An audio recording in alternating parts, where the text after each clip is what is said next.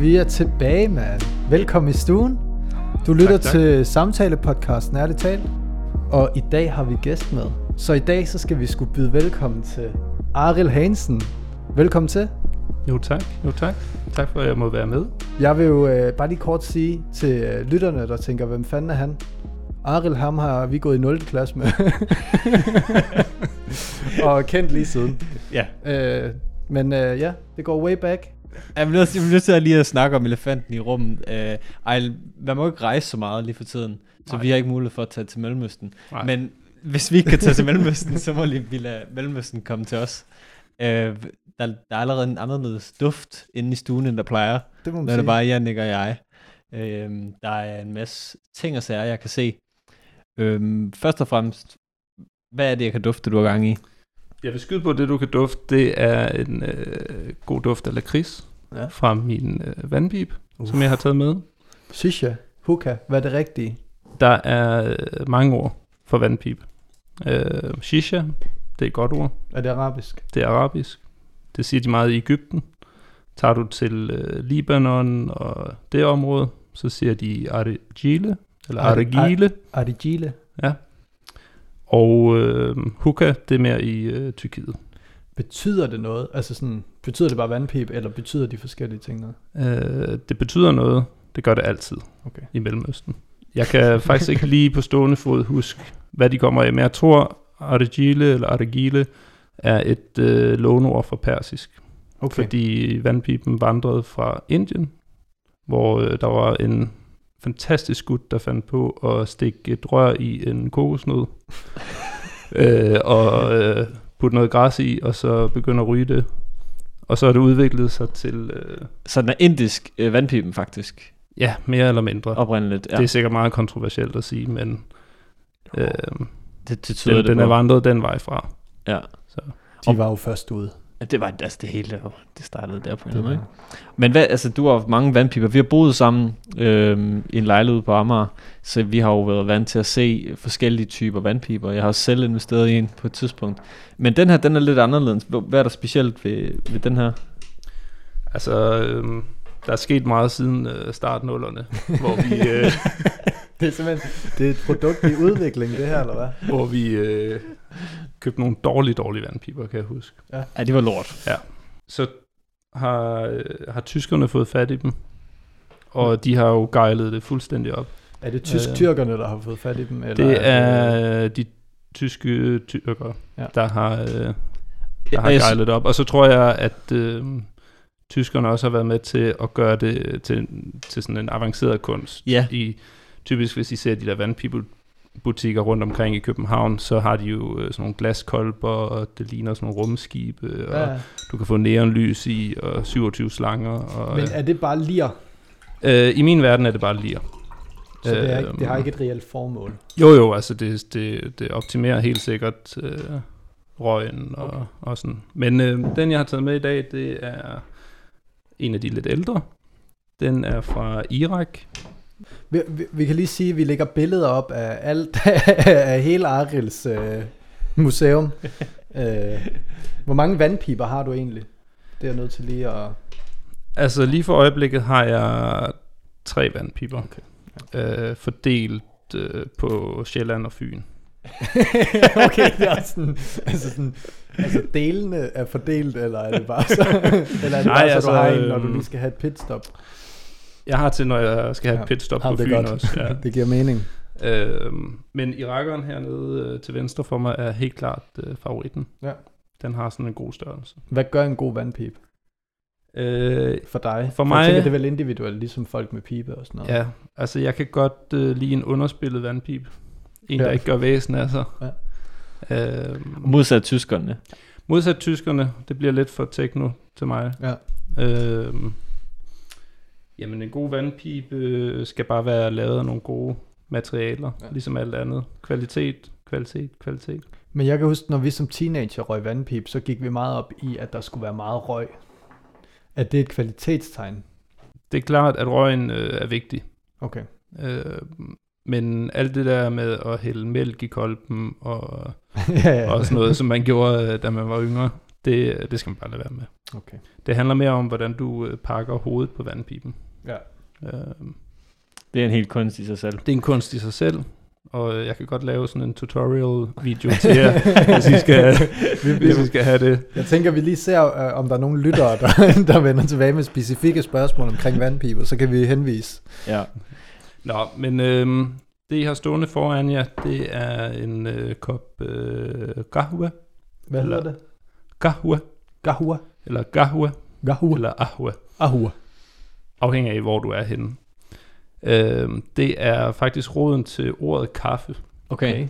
og øh, det vi skal have, det er arabisk kaffe. Uh. Alright. Og hvad er særligt ved det her? Det særlige ved det her er, at øh, det er sådan en gammel måde at lave kaffe på, det vil sige, det bare er kogekaffe, Mm. så man skal ikke, øh, man skal ikke bunde den. Der er grums i bunden. Så er der øh, kardemomme i, og masser af sukker. Mm. Ja, den er sådan, man kan godt smage kar- øh, kardemommen, Mhm. mm. og den er også mere sød i det. Men Ja. den er også mere, øh, man kan godt smage sådan, at den er grumset. Ja, grynet øh, og og grumset, ja. mere sådan ro i det. Ja. Øh, det, det er en, det man nok på engelsk vil kalde en acquired taste. Hvis man er sådan en mere vestlig øh, kaffedrikker, som er vant til en mere øh, sådan ren kaffe. Mm. Det har du helt ret i. Ja. den, ja. den, den, er jo, øh, den er jo overset på øh, Starbucks' øh, lange pamflet af muligheder, den her. Ja. Er der Starbucks i Mellemøsten? Det må der. Øh, der er Boxen Starters. Okay. Men øh, det er ikke helt det samme, kan jeg høre på det hele. der er også øh, Kansas Fried Chicken, hvis du er øh, heldig. Ja. Men, øh, men øh, jo, der er øh, Starbucks. Mm. Og øh, jeg boede i en periode i Ægypten, Mm. og der tog jeg ret ofte til øh, Starbucks, fordi det var billigt set med vestlige øjne. Ja. Og det var et af de få steder, hvor du kunne få en kop øh, sort kaffe. Okay, Hedder det Altså- også americano der? Øh, det gør det, ja. Uh. okay. Men det, det er sådan lidt mere dessertagtigt, vil jeg betegne det her. Ja. Altså sådan, den er, den er derovre af, hvor at det, bliver sådan, det bliver sådan lækkert i sig selv, hvor at kaffe i Danmark, altså jo, hvis du putter øh, mælk og sukker og alt muligt i, så bliver den også sådan lidt. Ja. Men en almindelig sort kaffe, den er jo bare Ja. plain. Den er jo Jamen, øh, traditionelt så har man også øh, serveret kaffe som det sidste til sine gæster. Øh, som en slags, øh, tak for at du kom, nu må du godt gå. og så er den så stærk, at man er sikker på, at folk går lige ved. Lige præcis, der, der kommer nogle behov efter at have drukket sådan en. I Ægypten, Mm. der lærte jeg, apropos det her med at have sukker i, at du, har, øh, du kan bestille fire slags kaffe. Du kan få sada, riha, masbud og ziada. Og øh, sada, det er uden sukker. Bestiller du den, øh, så spørger de typisk, øh, skal du til begravelse? Okay, Okay. Fordi, øh, så havde man sig selv. Ja, både over, det er i hvert fald, øh, det er i hvert fald, når man er til begravelse og drikker kaffe, så får man den uden sukker. Kan det være, fordi sukker måske også er lidt sådan en, øh, en luksusting, noget Lige man præcis. gør, når man altså sådan Forkæler sig fejrer- selv. Ja, forkæler Præcis. sig selv. Ja, okay. Så har du øh, riha, som betyder øh, duft. Så det er duften af sukker. Okay.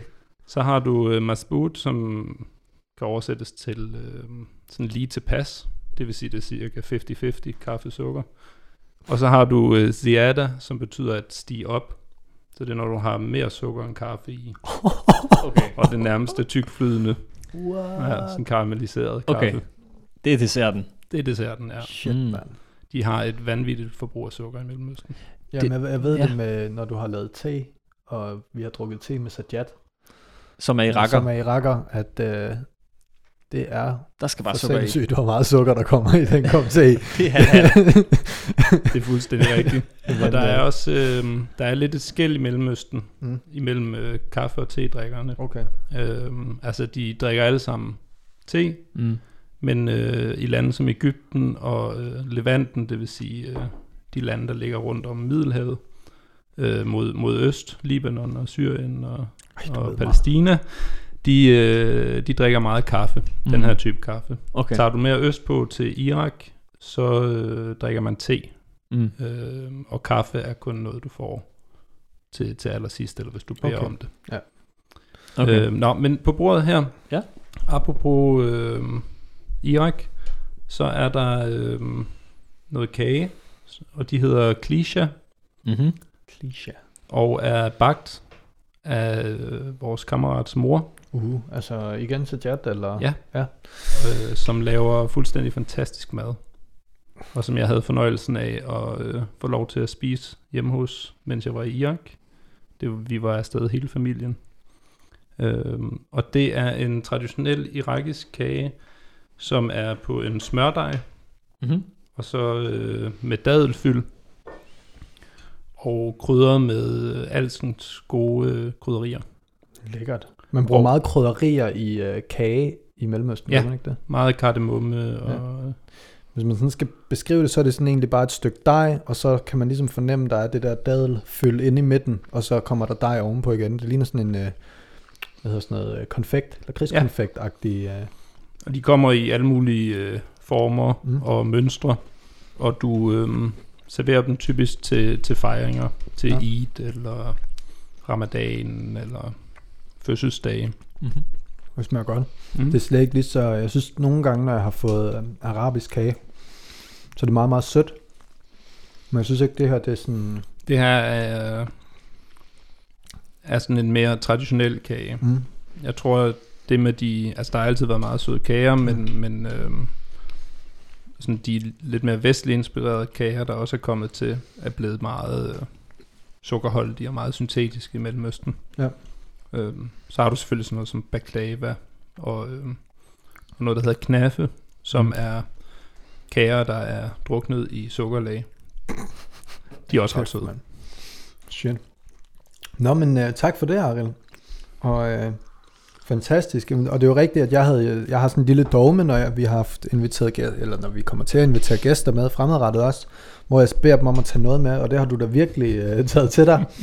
Det er lækkert. Men du var lidt inde på det. En af grundene til, at vi har inviteret dig også, det er jo fordi, at, at du har været i Irak for nylig og, sk- og skrive om øhm, arabisk madkultur. Er det korrekt? Det er helt korrekt. Jeg øhm, fik lov til at skrive speciale om øh, irakisk madkultur. Hvad for et studie, først og fremmest? Jeg har læst øh, mellemøststudier på øh, Tors, som er ude på Københavns Universitet. Og der har du så skrevet en, øh, et speciale omkring, jeg har læst det meste af det speciale, øh, men et speciale om irakisk madkultur. Ja. Og, og hvordan, en ting er, at man har en interesse for Mellemøsten, nu har du så også præsenteret øh, lidt kaffe og kage, så der, man får det jo ligesom allerede lagt, lagt ud her, men, men hvor kommer interessen for mad? Min interesse for mad Mm. var egentlig ikke noget, der var givet. Jeg var ret kristen som barn. Øhm, men øh, så fik jeg en tur til Sicilien i øh, konfirma- øh, konfirmationsgave Mm. med min far. Og øh, så opdagede jeg, at, øh, at mad egentlig var ret, øh, ret lækkert. øhm, det kan man sige. så havde jeg en øh, morfar, som brød lidt med normerne og øh, stod for køkkenet. Jeg havde en mormor, som øh, bestemt ikke syntes, at mad var, var værd at spilde tiden på. Mm. Derimod kunne hun godt lide at holde fester. Mm. Og øh, så var det jo meget praktisk med en mand i køkkenet. Ja. Så jeg voksede op med at se, at, øh, at mænd kan sagtens stå i et køkken. Ja. Øhm, Men det er så, så mere, altså, det er mere klassisk nordisk mad. Der er ikke så meget Ja, altså, øh, han var også lidt fin på den, så øh, han synes, at fransk og italiensk mad var Mm. væsentligt mere spændende. Jo, ja, Okay. Øh, europæisk mad. europæisk mad, ja. Ja. Så han, han var ikke synderlig begejstret, tror jeg, for arabisk mad som sådan. Nej. Øh, Det har måske heller ikke været tiden. det var ikke tiden, nej. øhm, men øh, det har lidt fulgt mig igennem studiet, øh, det her med mad. Ja. At, øh, at jeg syntes, det var spændende, og det var ligesom en del af, af Mellemøsten, som er svær at undgå. Mm. Øhm, og især også i en nutidig dansk kontekst. Altså det boom, der har været øh, siden øh, gæstearbejderne tilbage i 60'erne op til nu, øh, er jo tydeligt at se i en bydel, som her hvor vi sidder, Nørrebro. Ja. Øh, du kan jo efterhånden få alt Mm. fra Mellemøsten her. Øhm, Ja, og, og, og noget, der er ved at gå op for mig, det er, at det er jo ikke bare, fordi det bliver repræsenteret, men der er også forskellige øh, kvalitetsniveauer I, det- altså, Bestemt. hvis du vil have noget bestemt, så er der jo altså, alt fra gode til dårlige restauranter på samme måde, som der er med de danske varianter. Eller. Præcis. Og det, er jo, øh, det siger jo også noget om, hvor varieret det bliver, når man begynder at vide, at hvis du vil have den her ret, så skal du gå herhen, og, i stedet for at gå derhen. Ikke? Så det er ikke bare sådan, øh, ligesom i lokallandsbyen, hvor du kan få en pizza, og så er det sådan Nej. lidt det italienske menukort, men der er også burger og pomfritter, hvis nu man skulle have lyst. Ikke? Der er, der er Altså- et stort udvalg. Det er jo det, der er så spændende ved Nørrebro og Nordvest, det er jo, at her kan man virkelig få lov til at få udfordret Mm. øh, sine, sine madpræferencer. Men det er meget, øhm, altså det er jo meget øh, kebaben og durum, som nok, hvis man skulle te- se sådan en markedsandel, så er det nok den, der fylder mest. Men jeg har hørt noget om, er det ikke noget med, at durum faktisk er mere en tysk ting, eller øh, donner? Øhm, Døner. døner Ja. døner er, en, øh, en spise opfundet i Tyskland af tyrkere. mm. Mm. Øhm, og døner, men- er det, er det, når du ruller øh, kebabkød ind i en, en rulle, eller hvad betyder det? Er det ikke pitaen? jo, altså det er sådan noget Eller? tyrkisk brød, sådan, sådan lidt lyst franskbrødsagtigt, øh, flytagtigt, øh, som de så skærer op og så fylder med, øh, Okay. med, med kød og, Mm. og diverse grøntsager. Altså, det er små forskelle, okay. vil jeg sige. Øhm, Men er det ikke en lidt, altså nu ved jeg jo ikke øh, så meget om, om mellemøstlig mad til det for at invitere dig, men er det ikke en, en meget sådan, måske en forsimplet udgave af øh, mellemøstlig mad, vi har i Danmark? Fordi hvis du spørger den gennemsnitlige dansker, så vil man nok associere mellemøstlig mad med, du ved, en kebab, hvor det er sådan, det er jo ikke det, det er. altså det er helt klart, øh, ligesom med pizzaen, Mm. det der har kunnet sælge. Mm. Øhm, og, og mad, der er rullet ind i brød, er bare en, øh, Succes. en succes Ja. overalt i verden. Men, Altså, men det er vel også bare fastfooden? Det er jo sådan, fastfooden, Tænker jeg, det er ligesom og- burgeren og ligesom pizzaen. Og sådan, Fuldstændig. Det, det tager ikke mere end. Ja. et kvarter at bækse det sammen. Og det, som så er spændende, når du kommer til Mellemøsten, det er, at du opdager, at fra by til by Mm. Har man øh, vidt forskellige måder at tilberede Mm. øh, maden på. Og det var lidt det, jeg gerne ville med mit speciale, fordi det synes jeg måske ikke, man umiddelbart møder på gaden øh, i Danmark i dag. De der egensretter. Mm. Og sådan. Vi er begyndt at kunne se dem, og der er kommet steder, som øh, specialiserer sig i, i øh, bestemte egensretter. Jeg vidste ikke noget om irakisk mad, og derfor synes jeg, at det var et, øh, et spændende emne Mm. at Mm. kaste mig over. Og øh, jeg tilhører heldigvis en generation, der har, har fået lov til at kaste sig over sådan nogle øh, lidt, lidt øh, spøjse emner. Jeg sidder lige og tænker sådan, fordi det lyder jo helt sindssygt i vores ører. Det kan jeg huske, at du sagde det første gang, og nu øh, kan jeg jo sige, at du har jo boet i Alexandria to omgange, ikke? Jo. Øh, Eller først Cairo, ja, og så først Cairo, og så Alexandria, men to gange i Ægypten på, øh, hvad, hvad hedder sådan noget, øh, Udveksling. Udveksling. Ja. og øh, du har været i Jerusalem og arbejdet på et hospice, er det ikke rigtigt? Jo. Og nu øh, har du så lige været i Irak, og du har også rejst til Oman. Øh, nej, jeg har ikke været i, Du har ikke været i Oman. Oman? Nej. Øh, jeg har været i Tunesien. I Tunesien, Men, øh, okay. Men du har været øh, forskellige steder i Mellemøsten og Nordafrika. Øh, og det er, jo, det er jo en del af verdenen, som ikke er særlig øh, turistet, kan man sige. Det rejste også. Ja, præcis. Ja. Øhm, og det skyldes jo nok en masse fordomme og øh, misforståelser omkring øh, den region og det, det sted i verdenen. Men hvad, hvad, hvad tænker du sådan, har, hvad, har det gjort det lettere? Altså så en ting er, at du har en interesse, men har, har, du også, har du også fået debunket nogle af de der fordomme i forhold til at sådan ligesom få en indsigt i kulturen og, og sådan nogle ting, som har gjort det, altså sid- sidder du, øh, sidder du måske lidt og griner i dit stille sind over, at flere ikke rejser afsted, eller kan du godt forstå øh, utrygheden? Altså, jeg vil i hvert fald anbefale alle Mm. at rejse noget mere i Mellemøsten. Øhm, for præcis som du siger, så får man øh, afkræftet en Mm. del af de der myter, der kan være, eller fordomme, der kan være om, øh, hvordan det er i Mellemøsten. Det er jo, øh, mange har jo kun nyhedsbilledet Mm. derfra, øhm, og et land som Irak er øhm, virkelig, virkelig fredeligt i nogle områder, øhm, og på et, øh, øh, hvad skal man sige, på et øh, mere hverdagsplan, der øh, vil irakerne jo lige så gerne som os bare have et øh, stille og roligt liv. Mm. Jeg vil også sige, at jeg har fået mange fordomme bekræftet, Okay. Og Mellemøsten er bestemt ikke et nemt sted at leve Nej. øh, for en meget stor del af befolkningen. Okay. Og du er privilegeret som øh, vesterlænding, når du rejser i Mellemøsten. Okay. Du øh, kommer med nogle andre ressourcer og kan tillade dig nogle ting, som, øh, som ikke er for ondt den almindelige befolkning. Altså, hvad vil du sige, at, at det er for en, et, et forhold, de har til mad, og, altså i forhold til, hvordan det adskiller sig fra en dansk familie?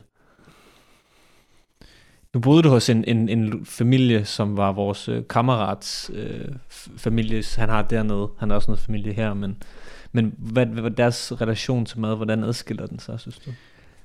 Altså, jeg tror egentlig, det lidt var min tese, da jeg gik ind i, i, i opgaven, at lige præcis mad er det, som ikke adskiller os. Mm. Altså, øhm, mad i Mellemøsten har nøjagtig samme funktion som herhjemme. Det er det, vi samles omkring. Det er der, vi som familie måske bruger mest tid sammen. Øhm, det er det, man glæder sig til. Og øh, det er det, som man serverer for sin gæst med en, en stolthed. Øhm, som gæst i Irak blev jeg stopfodret med Mm. mad. Altså, jeg har aldrig været så mæt i mit liv. Og øh, et nej bliver ikke accepteret. Nej, okay, du skal bare spise. Og øh, spiser man op, så bliver der fyldt op. Okay. Og øh, sådan er det bare. Du fortalte, øh, kan jeg huske lige, da du kom hjem, noget med, at, at når man havde haft en af de her middage, så var det meget normalt, og du gik også selv ind i, i den tradition lynhurtigt, at så, kunne man, så lagde man sig lige ned og fik en lille morfar, eller bare lå og stirrede ud i luften, fordi man simpelthen var blevet som et... Ja, altså... Øh, det var, det var måske noget af det sværeste for mig i Irak, det var at acceptere øh, døgnrytmen. Okay. Fordi, øh, altså for det første er det jo virkelig, virkelig varmt. Mm. dernede. Så du, du kan ikke bestille særlig meget midt på dagen. Andet end at være indenfor og spise og sove. Og så når det bliver køligere, så kan man så gå ud og tage på arbejde, eller tage ud og drikke te, eller spise noget mere, hvis man har lyst til det. Øhm, og så sover man sådan ind imellem. Okay. Og det, det var meget svært for mig at bryde med, med den rytme, vi har hjemmefra med at sove 8 timer i stræk. Men hvornår går de så i, i seng om aftenen?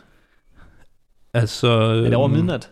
Ja, ofte er det over midnat. Mm. At så øh, arbejder du til en gang efter midnat, Mm-hmm. og så går du hjem og sover, og så står du tidligt op For at fange lidt uh, for kulde. at, at, at arbejde lidt i, i de kølige morgentimer. Mm. Og så når klokken er omkring 11, begynder det at være for varmt til at være ude, og så trækker du ind, eller sætter dig på en café. Øhm, Så man kører med Siesta Extreme. så man, man kører med en, øh, en udvidet siesta. det er fedt, mand. Men det giver fandme mening. ja, altså man kan i hvert fald sige, at, at, at øhm, man har en anden rytme, og, og en del af den rytme baserer sig selvfølgelig også på, at der er nogen derhjemme, der laver mad. Øhm, og det er klart, der er nogle andre kønsroller Mm. i, i Irak, som man øh, har gjort lidt op med i, i Vesten, øh, på godt og ondt jo. Fordi der er jo en fordel ved, at der er nogen, der går derhjemme og laver mad, og det er jo, at man, man netop samles mere omkring den. Øh, men det betyder jo også, at halvdelen af arbejdsstyrken er derhjemme. Ja, Øh, og det er jo også ved at ændre sig i store dele af Mellemøsten. Kan man sige noget mere generelt om den type råvarer, de bruger? Hvis man kigger på sådan, jeg er ikke den store madekspert, men dansk mad i dag, så ved vi i hvert fald, at, at svin og ko og øh, kartofler, og det er nogle af de råvarer, som går igen i mange forskellige retter. Øh, løg også for eksempel. Øh, er der sådan nogle, nogle helt tydelige øh, råvarer, som går igen i Irak, og har det noget med, kan jeg forestille mig, klimaet at gøre? Øhm,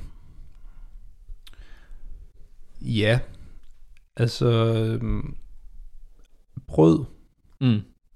har altid været grunden eller basen for maden. Og øhm, inden man begyndte at dyrke ris, så brugte man øh, brød og gammelbrød på samme måde, som man bruger ris i dag, altså som, øh, som øh, underlæg til, til en øh, kødret, Mm. eller en gryderet. Mm. Øhm, så er øh, i det hele taget gryderetter går igen. Altså, øh, man har så skiftet ingredienserne ud efterhånden. Mm. Øh, ligesom i Europa, så gjorde opdagelsen af Amerika en stor forskel i kosten. Øh, tomater kom til, Mm.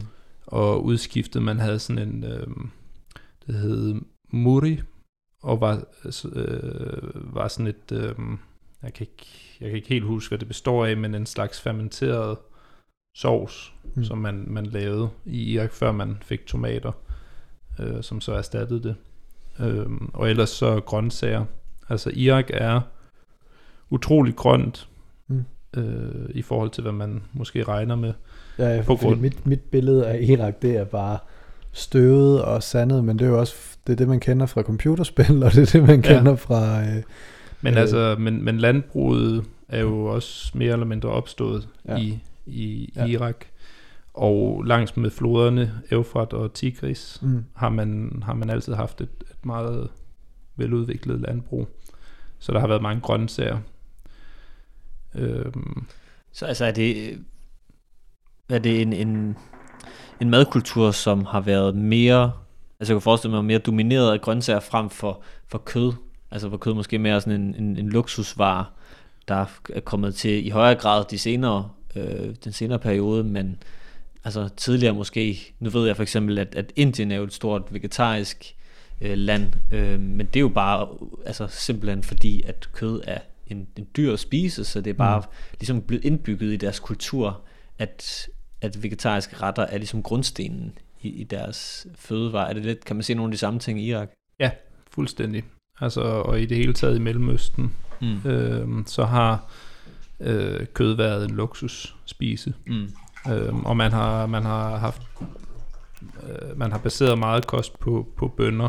Ja. Øhm, og du har mange forskellige bønneretter, og i Irak er de ekstremt glade for ja, blandt andet kikærter, men det er mere nordpå, hvor sydpå, der har man øh, været meget glad for hestebønner, okay. som er nemt at dyrke og, og meget proteinrigt. Mm. Øhm, så sker der noget i altså med med øh, udbredelsen af islam. Det skal jo lige forklare udbredelsen af islam. Ignorant type som mig herovre sidder og bare tænker, hvad, har det ikke altid været islam? Hvor, hvad, hvad siger du, når du siger begyndelsen af udbredelsen? Hvor, hvornår er vi hen tidsmæssigt, og hvad var der før? Jamen i øh, Irak var var i, altså for det første skal man man skal altid huske at øh, befolkningstallet øh, altså vi har vi har øh, udbredelsen af islam fra midten af 600-tallet og og, og frem til omkring 1400 øhm, hvor hvor øhm, befolkningsantallet var, var væsentligt lavere og øh, mere spredt ud. Og mange af dem, der var i Irak, var kristne og, og levede i, i nogle ret øh, enkle samfund, meget landbrugsbaserede Mm. samfund.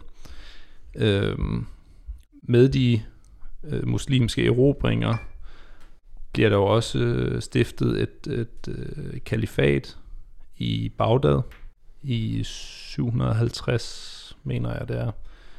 Øhm, og hvor man, man lige pludselig besidder, besidder et meget, øh, meget, meget stort øh, rige, som strækker sig fra den arabiske halvø over Iran eller Persien og ud til Middelhavet og langs med Nordafrika. Og det betyder, at du lige pludselig får et centrum, hvor du øh, øh, får en, en overklasse, som lidt ligesom herhjemme, er utrolig interesseret i mad Mm. og i øh, spændende gastronomi. Og i det abbasidiske kalifat, som, som havde hovedsæde i, i Bagdad, der øh, var hoffet enormt fascineret af øh, det, de kaldte sådan, øh, eksotiske retter. Mm. Det vil sige, de hentede kokke fra Iran og fra øh, de tyrkiske sletter og fra, fra Ægypten og fra Nordafrika og fra øh, Libanon og sådan og Man bragte ligesom, og fra Syrien, og man, man bragte en masse forskellige egensretter ind i hoffet og øh, byggede videre på dem. Og det er også der, vi har en, øh, øh, hende her, som jeg brugte i min opgave, hun har oversat en øh, kæmpe kogebog, som stammer fra det abbasidiske kalifat, øh, og hvor man kan se, hvordan de har, har udviklet retter til, til øh, sultanen eller til Så kalifen. man ligesom også kan fornemme, hvad det er, der har været fint at spise, eller hvad? Præcis. Jeg kunne godt lige tænke mig sådan øh, lidt at høre sådan, hvilke, det behøver ikke at være sådan i forhold til Irak og sådan noget, men det her med, at madlavning fylder rigtig meget for dig, ved jeg, og du går op i det, og du er også rigtig dygtig til at lave mad. Øh, jeg ved, at du, øh, du også har lidt en forkærlighed for det, man måske kunne kalde bundemad, mm. Eller fattigmandsretter, eller sådan, kan man tillade sig at sige det? Det kan du godt. Øh, men det der sådan, det sådan lidt jordnære, det behøver ikke at være så fint. Det skal bare være lækkert, og det skal være mad, der mætter, synes jeg tit, når det er, vi, altså, når, vi, når du har lavet mad, så er det altid, man er altid sikker på, at man, man går midt i seng, og at der er meget af det, og der er mange forskellige ting. Øhm, men hvad, hvad er vigtigt for dig sådan personligt i forhold til madkultur og traditioner og sådan noget? Altså jeg tænker også, vi bestiller årstiderne derhjemme, Øh, her under corona, der er jo spændende, om man må mødes til jul og alt det her. Altså sådan, der bliver generelt bare rykket ved nogle traditioner. Øh, hvad, hvad, hvad tænker du om det? Er der noget, der... Øh... For mig, der er essensen af mad det samvær, det skaber. At øh, jeg netop er faldet for mellemøstlig mad, det øh, tror jeg har mere med tilfældigheder at gøre. Det er ikke fordi, jeg går og synes, at noget mad er bedre end andet mad. Øh, det jeg opponerer mod, er når mad øh, bliver noget, der bare skal overstås. Mm. Det synes jeg er en kedelig tendens. Øh, jeg tror, at når jeg, ja, hvad skal man sige, øh, nej, nu tabte jeg den lige. Men er der, sådan, er der noget... øh, Der er også rigtig mange mad-hypes og sådan noget. Og det er meget sjældent, at du er på nogle af dem. Hvad, har du sådan en holdning til det? Altså fordi det... Mm, nej, altså jeg tror, øh, jeg tror bare, at, at jeg nørder, nørder mad uden at nørde det. Altså jeg, jeg synes, at det er sjovt at lave mad, men jeg synes ikke, det er sjovt at, øh, at nørde det i den forstand, at det skal være perfekt.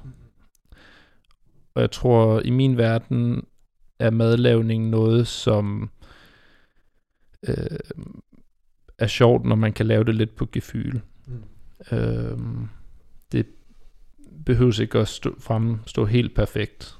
Øh, jeg synes, det er fantastisk med de mennesker, som er i stand til at, at eksperimentere med mad på, på sådan en måde, som man ser på, på Noma og, og andre af de, de fine restauranter. Øhm, men jeg, jeg, jeg, jeg synes helt klart, at, at mad skal man lave for at fremme samværet Mm. mennesker imellem. Så det er mere madens funktion i forhold til det at kunne spise den sammen med folk, end det er øh, et nørderi i at ramme en eller anden særlig umami, eller øh, balancere med et eller andet fuldstændig sindssyg kombination af råvarer eller et eller andet. Jeg tror, jeg ser mad som, eller jeg ser mad som øh, grundstenen i, i det sociale samvær, både inden for familie og, og blandt venner. Øh, og det at lave mad giver mig også en, øh, en følelse af identitet og af at være til nytte for min, min omgangskreds. Øh, og det var også noget af det, jeg så i mit speciale, at øh, at især de øh, kvinder, der er kommet hertil fra, fra arabiske lande, og som måske ikke øh, er kommet ud på arbejdsmarkedet, de finder ofte en meget stærk identitet i at kunne øh, lave mad til familie og venner. Det er, det er ligesom den, øh, deres måde at sørge for, at, at familien hænger sammen, Ja. og at de kan bidrage. Mm. Det er sjovt, du siger det. Øhm, min kæreste, hun bor øh, ude i Valby øhm, med sin søn på fem år, hvor hun bor bare de to. Og ved siden af dem bor en rigtig sød øh, irakisk øh, kvinde, som også har en lille familie, og hun kommer jævnligt ind med mad, altså bare sådan poser fyldt med mad til Ja. ja. hende.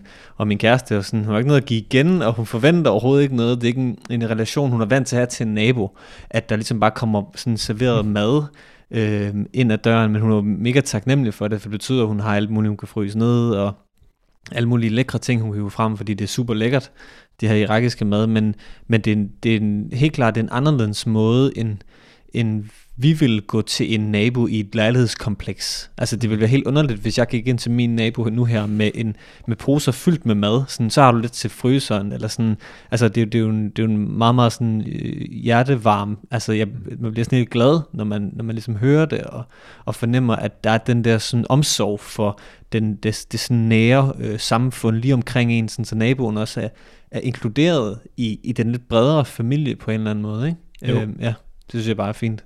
Jo, og, ja, og, og netop den øh,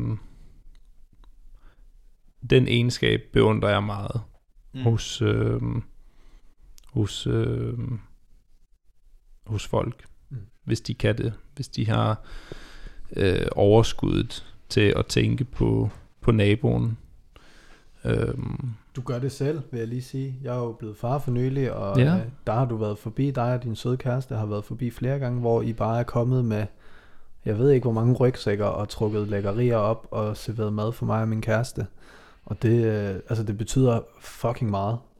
Det der med, at der bare lige bliver givet sådan en, øh, sådan en omgang der, hvor man ikke skal tænke på noget. Øh, I en tid, hvor man lige selv ikke har overskud, og det er også måske også lidt det, din kæreste oplever I med det, ikke? Altså det der med en søn på fem, og sådan, altså det, øh, det kan virkelig noget, og jeg tror bare, at mad, det er så dybt, ja, ikke engang, altså det er så dybt inde i vores sådan, fysiologiske behov, at det, at der kommer nogen og giver en noget mad, som man måske har, øh, altså før i tiden har skulle, selv skulle skaffe, og selv skulle tilberede, og skal vi stadigvæk, øh, det, det er den største gave, altså, Præcis, og det, det kræver ingen andre forudsætninger, end at man, øh, man spiser den.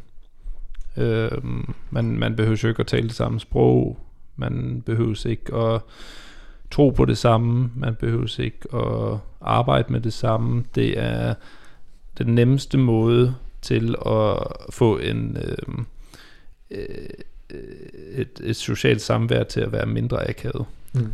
Men er hvis det, der er noget mad. er det derfor, at det tit har været den fattigmandsretterne, du har været fascineret af? Altså nu, da vi boede sammen ude på Amager, der var, blev vi også tit, Jannik og jeg, udsat øh, med positivt øh, fortegn. Nej, men også bare forskellige retter, som øh, måske sådan nogle egyptiske, øh, du ved, mere sådan bunde fattigmandsretter, Ja. øhm, hvor jeg kunne mærke, at der var en entusiasme omkring projektet, øhm, og det var jo tit meget simpel mad.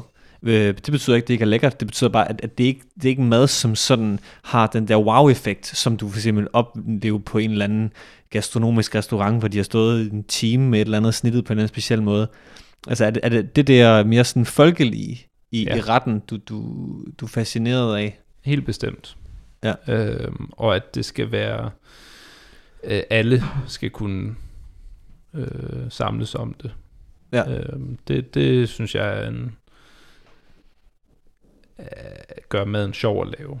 Mm. Øhm, men, men som sagt, jeg på, på et personligt plan er jeg faktisk, øh, øh, synes jeg, al, al mad er, er spændende. Så jeg har ikke en, ikke, øh, det er ikke fordi, jeg synes, at folk skal holde op med at, at gå ud på spændende restauranter og, og spise. Øh. Nej, det, men det er med den mad. egenskab, der hedder samvær, som knyttet til mad, der, du Ja. finder sådan.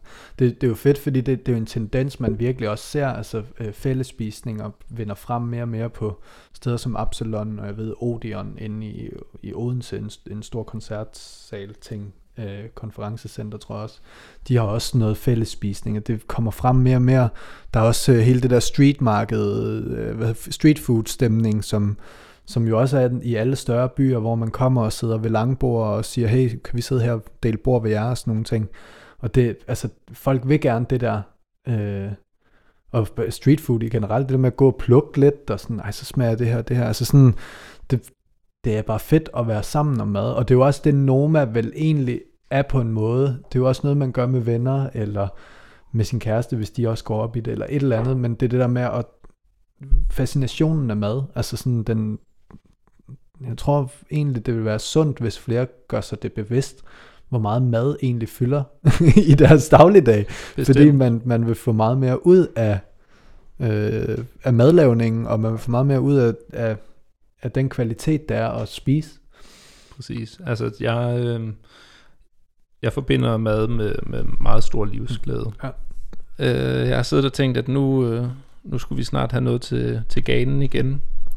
Og øh, det vi skal have nu, det er noget, som man ikke drikker i Mellemøsten, men som man alligevel drikker rigtig meget af i Mellemøsten. Og det er alkohol. Men det der er haram er det ikke det, for en stor del af... For øh, en stor del af befolkningen vil man sige, at, at det er haram, forbudt, men øh, i realiteten er det noget, som mange også holder af at drikke. Så synes jeg, vi skal skænke, og så kan vi måske bare lige prøve at snakke lidt om øh, alkohol, alkoholkultur i Mellemøsten. Øh, som, øh, som sådan en måde at lige øh, komme det hele omkring på. For hvis der er noget, vi knytter til mad i Danmark, så er det alkohol. Og det tror jeg generelt i Vesten er, hvad hedder det, er noget, øh, der er tæt forbundet med mad, ikke? Altså der er, jeg er i gang med en podcast i øjeblikket, øh, som handler om øh, vin for begyndere. Den vil jeg godt anbefale. Men hvor de gennemgår øh, de forskellige druer og smagsnuancer, og også vender lidt, hvordan det passer til forskellige mad og sådan noget. Det samme med øl. Øh, så det er jo virkelig, virkelig tæt forbundet med, med indtag af mad, ikke? Og hvad, hvad er det, du sidder og gør her, Arvin? Du har, du har hældt noget. Hvad er det, du har hældt i i glasset først? Det vi skal have nu, det er øh, løvemælk. Løvemælk. Det øh, kalder man det i hvert fald i dele af Mellemøsten. Det hedder også øh, arak, Arak. og øh, herhjemme kender man nok øh, pangdangerne uso, Mm. og øh, nu har jeg lige glemt, hvad det hedder i, i Frankrig, men øh, den her anis likør, som, Ja. øh, Øh, Sambuca. ja, det er den italienske Det er pangdang. den italienske. Ja. Raki, hvad er det der? Øh, raki, det er i Tyrkiet, Okay. men det er også samme Okay. type. Øh, det er en øh, øh, stærk alkohol, som øh, dufter og smager af lakrids, og som øh, man fortynder med, med vand. Og i et land som Libanon, hvor man drikker rigtig meget af det, der øh, får man det typisk øh, på, på restauranter, hvor man sidder og deler lidt øh, mætse, altså lidt små tapasretter, mm. Mm. og nyder det, det gode vejr. Jeg har fået det før, og jeg synes, det er konge. Jeg kan virkelig godt lide det. Det er helt fantastisk. Men jeg er også Øh, glad for uso. Ja. Man skal i hvert fald være glad for lakridssmag. Mm. Så kan man øh, fortynde den, hvis man synes, den er for stærk. Mm. Det er super lækkert. Den vi drikker her, har jeg fået af øh, en god kammerat fra mit studie, som øh, ofte er i Libanon, og som øh, var sød at give mig en, øh, en arak af meget høj kvalitet. Mm. Man drikker det aldrig rent. Nej, Nej. Jeg, har, jeg har ikke rigtig oplevet, at man drikker det Nej. rent. Øhm, men øh, jeg lærte i Libanon, at øh, det er meget vigtigt, at isterningerne først kommer i til sidst. Okay. Fordi ellers så danner der sig et, øh, et øh, sådan olieret lag på toppen, som ikke ser pænt ud. Sådan går de meget op i, øh, i uh, servering i Mellemøsten. Men alkohol, det er vel i, i alle dele mere eller mindre i Mellemøsten. Ja, alkohol, hvordan? ja. Ja. Men, men er der et andet forhold til fuldskab og beruselse? Eller øh, er det bare mere øh, undergrund? Ja, altså i, øh, i de fleste dele af, af Mellemøsten er det at være meget fuld øh, illeset. Ja. Og et eller andet sted med god grund jo. Mm. Altså, det er jo Om, sjældent, at, at, at fulde mennesker er særlig charmerende. Men, øhm, men i, i lande som Libanon og øhm, til dels Syrien og Israel, Palæstina, øhm, der møder man mere alkohol Okay. end, end i øh, lande som, altså Saudi-Arabien møder du det jo Mm. øh, kun i specielle anledninger. Det er kun dem selv, cheferne. Ja, og på ambassaderne. Og, øhm, og det hænger jo selvfølgelig med, at, at alkohol er øh, forbudt i, Ja. i Koranen. Ja, fordi i Ægypten, der ved jeg det, der kan man da også øh, slå sig løs, hvis man har lyst til det. Det kan man. Øh, der er også en stor... Og det, altså det er sådan et lidt, øh, lidt specielt forhold, man har til alkohol, synes jeg. Fordi øh, ofte så, medmindre du er i et land som Libanon, så er det mere de sådan lidt snuskede barer, eller på hotellerne, at man, at man kan købe alkohol. Øh, og ellers så øh, skal man være nogle steder, hvor der er, er kristne Mm. eller jøder, som jo godt må drikke alkohol, og som har en lang tradition for at producere alkohol. Libanon har øh, er kendt for, for deres vinproduktion, Mm. som ikke er så kendt i den her del af verden, men, men de, øh, de gør så meget i, i vinproduktion. Og det samme i, i Israel.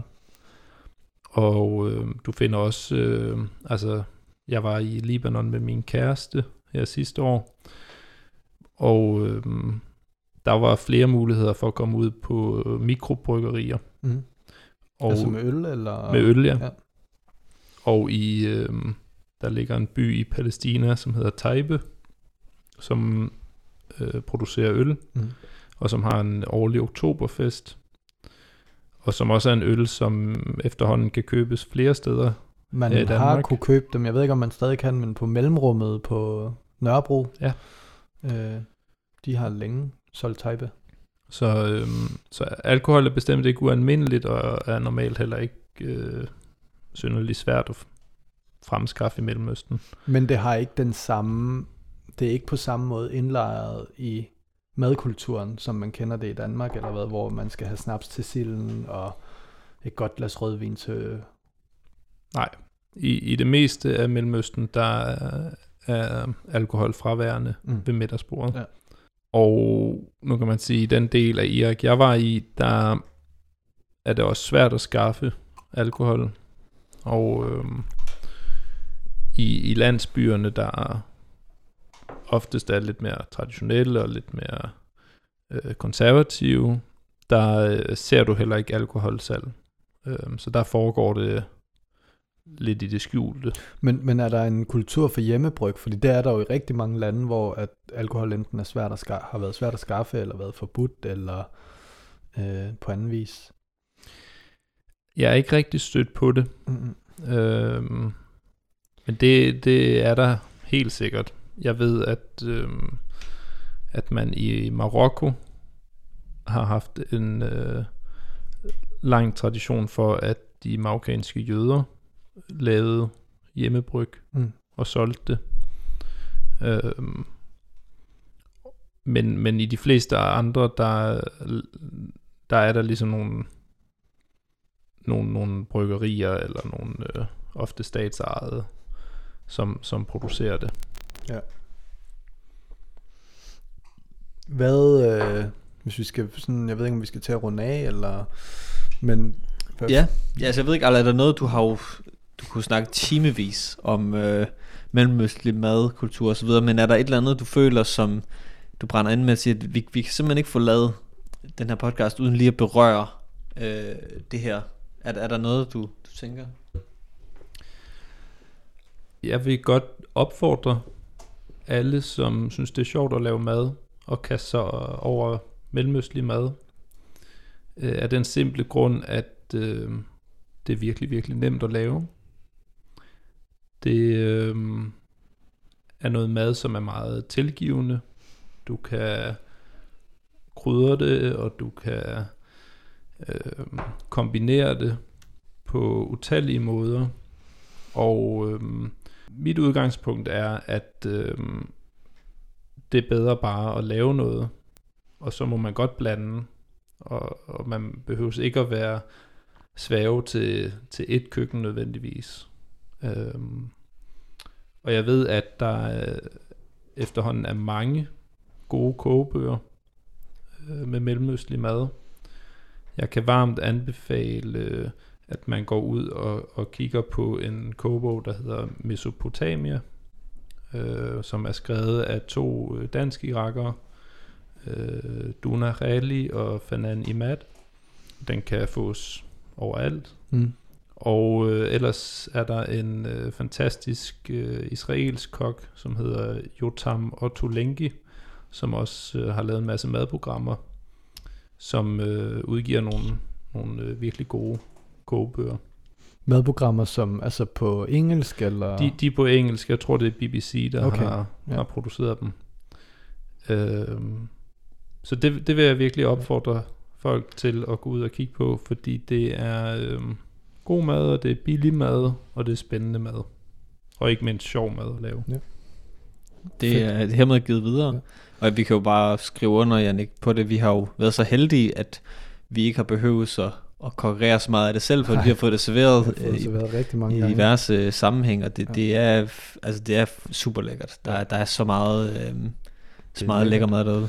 Og, og også det du siger med, at, at meget af det er så, øh, usundt måske, altså jeg vil sige meget af det vi får, det er jo, det er jo virkelig lækre ting der er i, altså og masser af grøntsager også og sådan nogle ting, så det er jo ikke, det er jo ikke bare junk, Nej. det du har øh, præsenteret Og mange af for os, de, de øh, moderne kogebøger er også øh, kogebøger, der tager hensyn til nutidens tendenser. Og det kan sagtens laves fedtfattigt og, og sundt. Hvor ser du, øh, bare lige en, et, endnu et spørgsmål her, så ja. Vi ved at runde af, men hvor ser du, hvordan ser du øh, mellemøstlig øh, madkultur udvikle sig i, i et sted som Danmark fremadrettet? Jeg tror, at vi øh, vil se et mellemøstligt køkken, som bliver mere og mere allemands eje. Jeg tror, vi vil se en generation af danskere med mellemøstlig baggrund, som øh, begynder at grave Mm. i, i deres madkultur. Og øh, ligesom vi har set med øh, dansk madkultur, så tror jeg også, vi kan se frem til en bølge af øh, ny mellemøstlig mad Mm. i Danmark. Og så møde hinanden over det. Og så, nu hvor jeg sidder i en podcast og kan sende en hilsen til folk, så vil jeg sige, at øh, efter min tur til Irak, så er øh, vores kammerats mor Mm. virkelig øh, blevet et øh, forbillede for mig. Øh, en helt fantastisk kvinde, som Hun formår... hører helt sikkert med. Det, det er jeg helt sikker på, hun gør. Øh, men øh, en helt fantastisk kvinde, som bare har bekræftet mig i, at øh, mad, det bringer folk sammen. Mm. Og øh, med god mad, så skal alting nok gå. Sådan. Jeg kan ikke sige Det er fandme godt. Det, det kan vi ikke uh, top, den slutning. Nej, vi er, vi er i hvert fald virkelig glade for, at du gad at være med. Ja, Jamen, øh, tak for, at jeg måtte komme. det skulle det være en anden gang. Ra! det skal vi slutte. Nå, men der har ikke været så meget øh, useriøsitet, som der plejer,